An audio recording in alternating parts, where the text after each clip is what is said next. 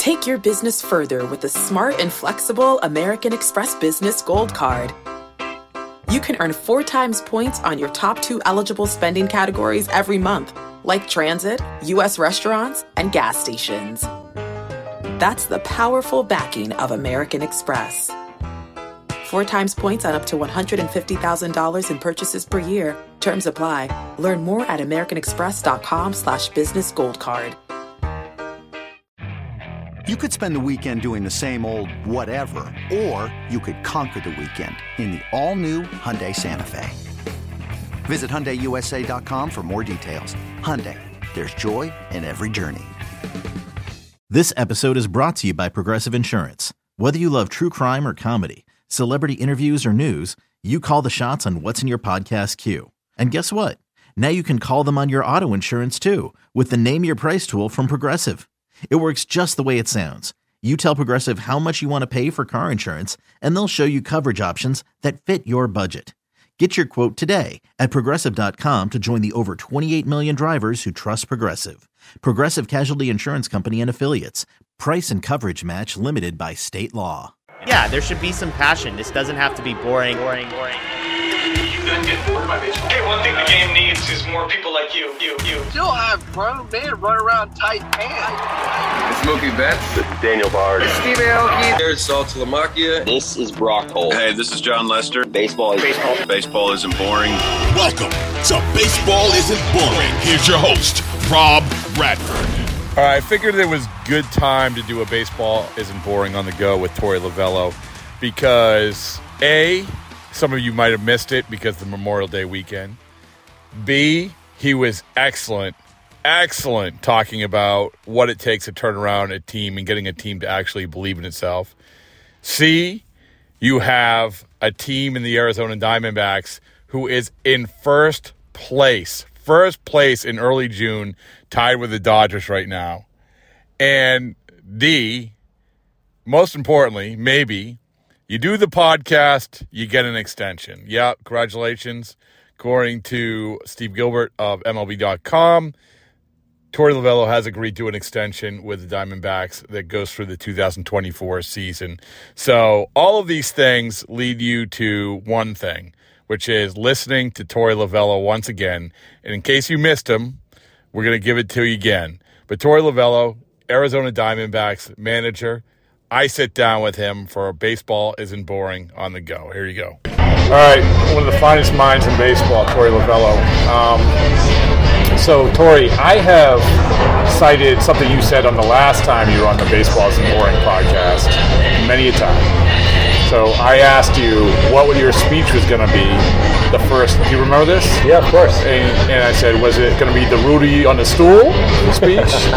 and see, I don't know if I'm going to give the Rudy on the stool speech, but you gave a pretty good speech, and I will always remember what you ended up with.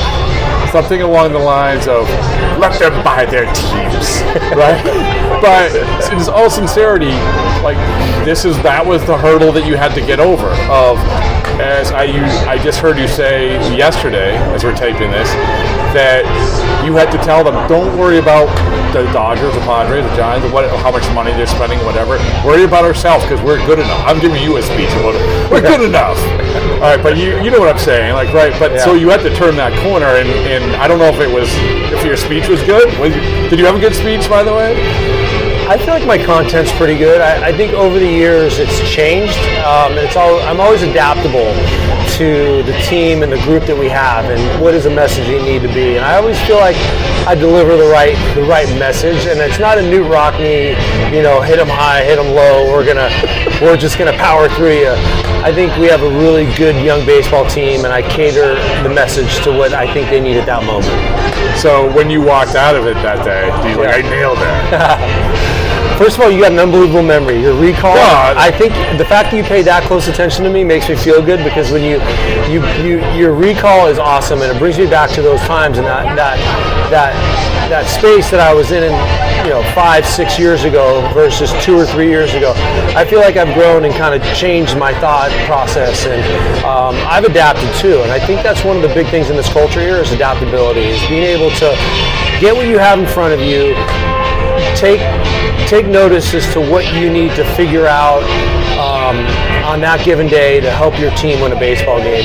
And that's kind of where we're at right now. And yeah, you you just brought up a good point. Yesterday I made a mention to you that I want us to believe we're going to do things. And you can you can talk about believing and saying we believe and but if it's empty and there's nothing behind it, uh, it has no value. So we give value to believing the good things are on the way. And I know you probably want to get into that and talk about that, yeah. but I'll let you guide the questions from this point forward. But we really believe. We're, we're mind melting, by the way, yeah. Just like old times. We're really, yeah, I think we're simpatico. Yeah, I think we're like that. I think we legitimately believe that things are happening in a very good, very good way here, day by day. So, wh- how does that happen? Like, so you can say it, you can yeah. give a good speech. Um, it can be something as simple as everybody's a year older and you're more experienced, or you can add pieces, or like how does it happen? Because as we sit here, it has happened. I mean, this is I, I don't know what's going to happen from here, but results are the results, and as we hit game 51 or whatever it is, it has happened. So what you? What, how did it happen so far? Yeah. Um, well, first I can tell you the reason why I think it's happening. I sit in the dugout now, and I hear the comments. I see the way this team strategizes, comes together in a moment of crisis. Um, we focus on us. We focus on what's happening here, rather than in years past when we've been a little bit young and naive. We were worried about what was happening across the table from us. Now we focus on us and take care of our business. And that tells me that we have matured in a way that we know what we're capable of doing. So what leads me to that is some of the standards that we've talked about here. We have set a high standard. We've talked about some of the morals and values, and we've defined those things in those words. And everybody everybody's kind of fit in and bought in to this culture that we are creating. It's built on love, trust, commitment, and effort. It's about being adaptable. It's about preparing. Um, it's about communicating. It's about just overall having a, a, a great day today and not worrying about tomorrow. And I think that's helped our belief. We, we've defined the word believe. We've defined the word love, trust, commitment, and effort. And I think the guys are buying in and they've seen how, how strong and powerful it can be when we're all acting the same on a day by day basis about what we can accomplish there's a lot of managers who have gone are going through the same thing, and probably this year more have had success doing it of sort of turning that corner. Again, I don't know if it's going to last. Who knows? Yeah. But I don't know if you if this is like you've talked to other managers. Like uh, one that comes to mind is the guy that you had as a player, David Ross, right? David Ross. Like that's what they're trying to do. They're trying. They had trying to turn over the roster, and they felt like they had a good finish the last year. Now let's go. Um, there's other examples. I don't know if you've talked to other managers about this or not. Of course I have. Yeah. I think what we all do is we kind of share our game notes, right? We we we see what's going on across the hallway, right? And you're like, hey, you got a few minutes, let's talk about something. And I think if you're fearless, um, and I, I think if I'm trying to set the tone for being adaptable and being on an information search and being prepared, if I can do it, I expect the players to do it. If I can't do it, how can I expect the players to do it? So yeah, I ask a lot of questions every single day, and I have a lot of trusted. Um, um, uh, colleagues such as David Ross that I'll ask, call up and ask questions of, and you know how are you doing, and what is what's working, what's not working, where are you guys at, and uh, and we share information. It's a copycat league, but you trust people, and the ones that you trust, you gain information, and you just keep moving forward. So the um, when when you look at this year, how it has unfolded one of the biggest things is I had hit Mike Hazen on. Yeah. On the podcast.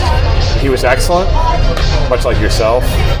um, and besides saying that ketchup flavored potato chips are disgusting, do you have any thoughts on that? We usually ask GMs that. Okay, the ketchup flavored potato chips is a big thing across the border. yeah, so this is this is how this came up. Yeah. Alex Anthopoulos was on the podcast. Yeah. And I had the gall to say they were disgusting. Ooh. And I'm, he came out of his skin. He was like, because he's Canadian. Yeah. You know. You yeah. know Alex. And uh, and I'm like, and so now every GM we have on, we ask this question. And so far, other than Derek Falvey, who said he had him on school lunch bizarrely in Lynn, you know, they're disgusting. Your thoughts? Uh, it's a different taste. Um, first of all, the ketchup tastes different there. The Oreos are different there. I coached in Toronto for a couple years, great years. Um, I am not. I can see that there are those that love them. I am not in that category This of is, loving them. this is such a Torey Lovullo. I like you personally. but I, I like you personally, but I don't know if I'd spend the night at your house. That type of thing. Okay, so I kind of like it, but I don't love it. Yeah. So, so Mike Hazen was talking about bringing in veterans like Longoria, Mm-hmm. and one of the things he said was like, is that the importance of leadership like that, because as great a communicator as you are, as great a communicator as your coaches are, and everything else, you know that just some messages just hit coming from a player. yeah. Talk a little bit about, if you can, about how that dynamic has been this year. Yeah, I've always felt that a, a coach could say something um, a hundred times, but if a player tells him once, that it's going to resonate a little bit better when it's player to player. Um, so I give I give authority to those types of players that want to share and have had an experience or two that would lead somebody, such as a young player, down the right road instead of the wrong road. I'm a firm believer in you know making mistakes to figure it out, but let's limit that mistake to once and just figure it out a little bit quicker.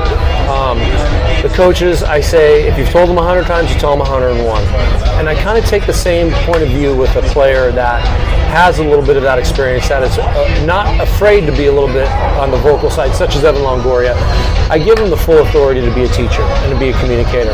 And I've also instructed all the players to ask why. Like if you don't understand what Evan Longoria or a coach is telling you, ask why. When I played, you were just told to do it and couldn't ask why. And I felt I was left feeling uncomfortable.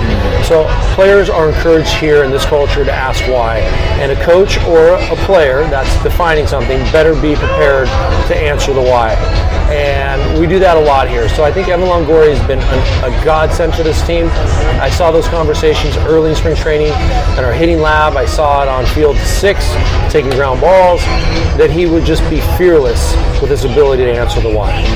Do you feel, as we sit here right now, that you are as prepared as you more as prepared as you thought you would hope to be um, to make a run at this thing on whatever this is, the end of May? Yeah. Like so, with spring you break spring training, we hope this is going to happen. We hope this Yeah. mindset, and now we've landed here. You have a good record. You know, you've established yourself in, in different positions. Is this is it where you want to be, or where you thought you would be? Yeah, we're, we're, we're in a great spot. Um, you know, everybody, um, my friends included, my families, my, my, my colleagues in this industry, were kind of feeling sorry for us last year. You know, you're in the same division as the Dodgers, the Padres, and the Giants. The Rockies could be upstart too. And I, I, I kept I kept pushing back on them and saying like, what better division could we be in to live to learn quickly um, to find a way to get through this and get on the other side. And when I saw the schedule pop up this season that we are going to open up with the Dodgers and play them eight times in the first 14, 16 games, I thought, perfect. I took it as a great challenge, and it was going to ready us for what we thought would be a very rugged, but a, a, a probably defining April for a young team. And we passed that test. And I, I, I referenced it all the time. Let's embrace it to the team. Let's go out and prove ourselves every single day. So I love where we're at. A little bit concerned, obviously, early on that we could fall on our face, but I felt like we would we would gather momentum as the year went on. The All Star break, we'd be close to 500, pushing towards um, the next level, and you know, hopefully pushing towards making some good decisions and, and winning baseball games that would help us maybe towards a playoff push. We're doing a little bit sooner than I thought, but I knew internally we had a good baseball team. The group inside of that clubhouse felt like they were a good baseball team. We just had to earn it and prove it. See, that's the that's the hit 'em high, hit 'em low speech right there. I, I, I, I backdoored you, like I basically reverse engineered that answer. It was good. You did reverse math on me. I appreciate that. It was beautiful. I, I think that's kind of Jedi mind um, Yeah, yeah, yeah. creativity. right? Yes, yeah. But I, to be honest with you, yeah, I think I think it's real. I think you have to look at some real moments about things that will define who you are as a baseball team, and and you can't run away from them. You got to embrace them. Hmm. We embrace our challenge of the 200 million dollar payroll of the LA Dodgers. We love that. We just got to be better and win the margins. When we win the margins and do what we're supposed to do, we're going to win games. And of course, we're young. We're going to dribble a ball off our foot, and it's going to fumble out of bounds. And we're going to look like idiots.